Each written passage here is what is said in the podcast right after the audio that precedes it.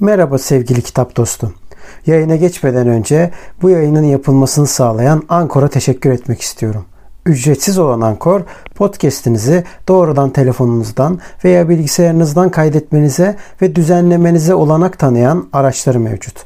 Ankor, podcast'inizi sizin için dağıtır. Böylece Spotify, Apple Podcast ve daha pek çok yerde sesiniz duyulabilir.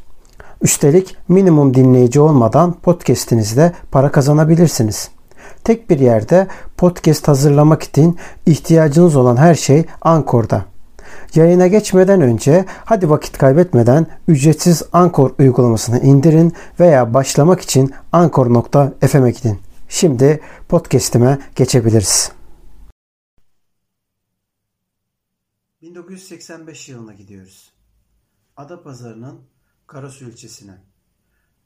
Bir cinayet mi var yoksa bir kayıp ilanı mı ya da bir eroin işi mi var? Bir ticaret mi? Neyi saklıyor bu aile? Villa Şakayık'tan bahsediyorum. Yaprak Öz'ün yazmış olduğu Villa Şakayık 1985 yılında Adapazarı'nın Aksu ilçesinde yazlık almak üzere Zonguldak'tan yola çıkan aslında iki kişiden birinin hikayesini anlatıyor. Yıldız Altan isminde aslında ev emekçisi olan, bir yönüyle de terzi olan, hatta Zonguldak'ın en iyi terzilerinden biri olan, ancak bunu daha sonra kendinin keşfetmiş olduğu o kadar güzel kıyafetler dikmesiyle meşhur olan Yıldız Altan'ın hikayesi bu. Dediğimiz gibi 1985 yılında geçen bu hikayede Yaprak Üzün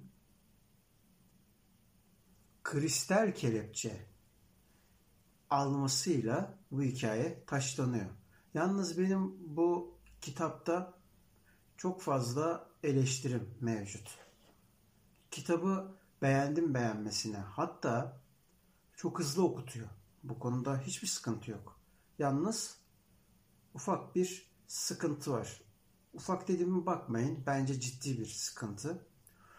Polisiye tarzında okuduğumuz zaman sizi biraz hayal kırıklığına uğratabilir. Çünkü Oğlak yayınlarından çıkmış olan bu kitap Macera Perest serisinden.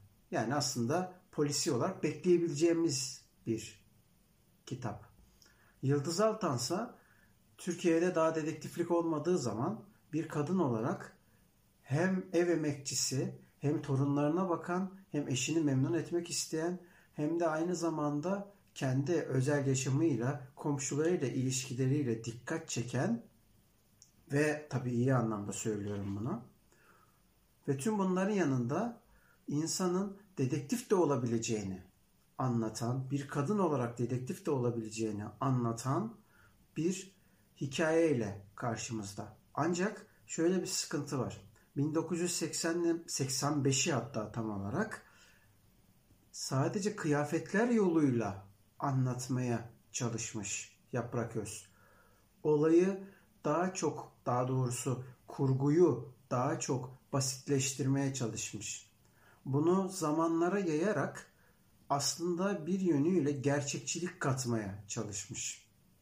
3 aylık bir yaz tatili için Zonguldak'tan oraya gelen Yıldız Altan ve hali hazırda yeni boşanmış olan kızının İspanya'da olmasından dolayı daha doğrusu İspanya'ya tatile gitmesinden dolayı torunuyla vakit geçiren çünkü eşinin Zonguldak'ta maden işletmelerinde baş mühendis olmasından kaynaklı sadece hafta sonları ki belirli zamanlarda hafta sonları bile gelemiyordu.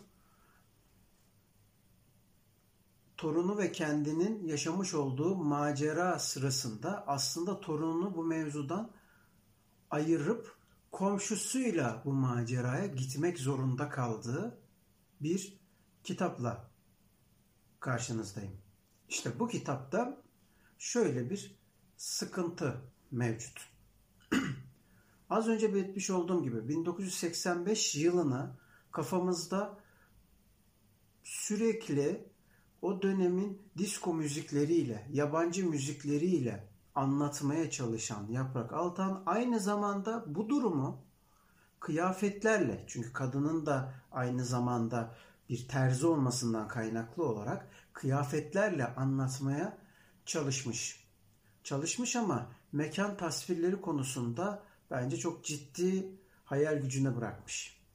Şimdi diyebilirsiniz ki e, mekan tasviri anlatmak zorunda mı? Tabii ki anlatmak zorunda değil. Ancak bu kadar çok detaylı bir kıyafet tasviri yapan bir kitaptan bu kadar detaylı bir mekan tasviri beklememiz de olağan.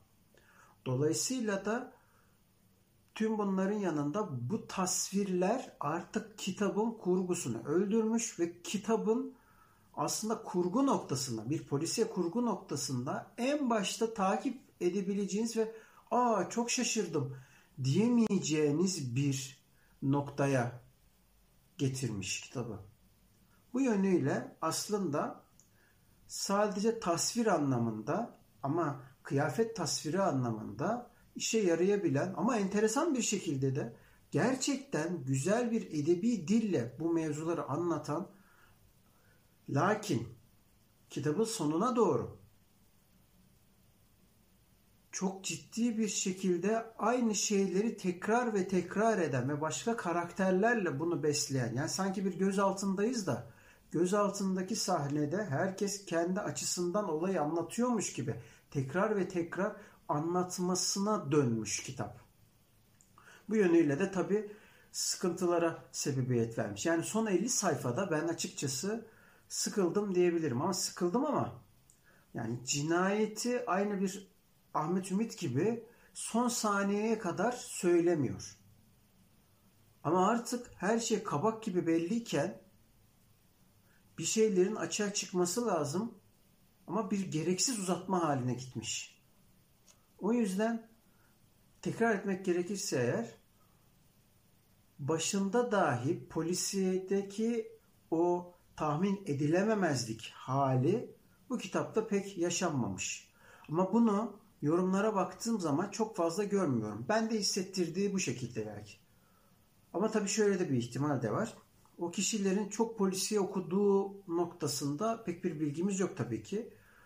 Ben çok polisiye okuyan ve polisiyeyi seven bir kişi olarak ve polisiye hali hazırda yazmaya çalışan birisi olarak bu duruma düşmemeye çalışan birisi olarak hangi duruma? Yani tekrar ve tekrar konumu anlatmak ve tasvirler içinde boğulup asıl polisin heyecanını bırakmak noktasında e, hatalara düşmemeye çalışıyorum. Dolayısıyla da Villa Şakayık enteresan bir şekilde edebi olarak bizi etkilerken ancak dönemi başımızda çok canlandıramıyoruz. Yani kıyafetler harici canlandıramıyoruz. Dört tane mekan var. Birincisi disco ve e, pansiyonun da birlikte olduğu bir mekan. İkincisi dört tane dairenin olduğu, daha doğrusu e, villanın olduğu bir yer ki bu villalardan bir tanesi villaların tamamının sahibi ve yazlıklara kiracı olarak veriyor. Diğeri küçük koy ve dördüncü mekansa ormanlık. İşte bu mekanlar içerisinde yeni bir yeri keşfetme noktasında çok ciddi sıkıcı bir noktaya geliyor. 3 ay boyunca mevzuyu anlatmaya çalışırken bunu yapmış olması birazcık zorlar niteliğe gelmiş vaziyette. Dolayısıyla Yaprak Öz'ün Villa Şakayık Oğlak yayınlarından çıkmış olan kitabına bu şekilde bakmanın bence daha doğru olduğunu düşünmekteyim. Siz ne dersiniz? Beğendiniz mi kitabı? Beğenmediyseniz Yaprak Öz hakkında neler düşünüyorsunuz? Ha ama şunu da belirteyim. Bundan sonra Yaprak Öz'ün kitaplarını almaya devam ederim. Neden? Çünkü dediğim gibi kitabı her yönüyle aslında okutabiliyor. Edebi yönden ve edebiyat kullanma yönünden hiçbir sıkıntısı yok. Gayet yağ gibi akıyor. O konuda hiçbir sıkıntı yok. Ama tek sıkıntısı aynı şeyleri kurgu noktasında maalesef başardığını düşünememem. Şimdi o zaman şöyle bir soru da gelebilir aklınıza. Kristal kelepçeyi almış nasıl almış o zaman diyebilirsiniz. Polisiye ödüllerinin en itibarlı Türkiye'deki hali diyebiliriz kristal kelepçe. Doğru. Ancak benim gözlemlediğim kristal kelepçenin daha önceki kazanmış olduğu ödüle baktığım zaman orada da tasvirlerin çok önemli olduğunu, kurgu noktasında bir yavanlık taşıdığını görebiliyoruz. Dolayısıyla da aslında kurguya çok önem o kadar da vermedikleri manası çıkabilir tabii ki. Ben de ilk hissettiğim bu yönde. Tabii ki yanılıyor olabilirim. Tabii ki siz kitabı da beğenmiş olabilirsiniz. Az önce söylediğim gibi kitabı okuduysanız ya duyduklarınız nelerse yorumlar kısmına yazabilirsiniz. Videomuzu beğendiyseniz beğen tuşuna beğenmediyseniz beğenme tuşuna da basabilirsiniz elbette ki. Ve aynı zamanda paylaşmayı ve kanalımıza abone olmayı unutmayın. Görüşmek üzere. Kitap ve dostlukla kalın.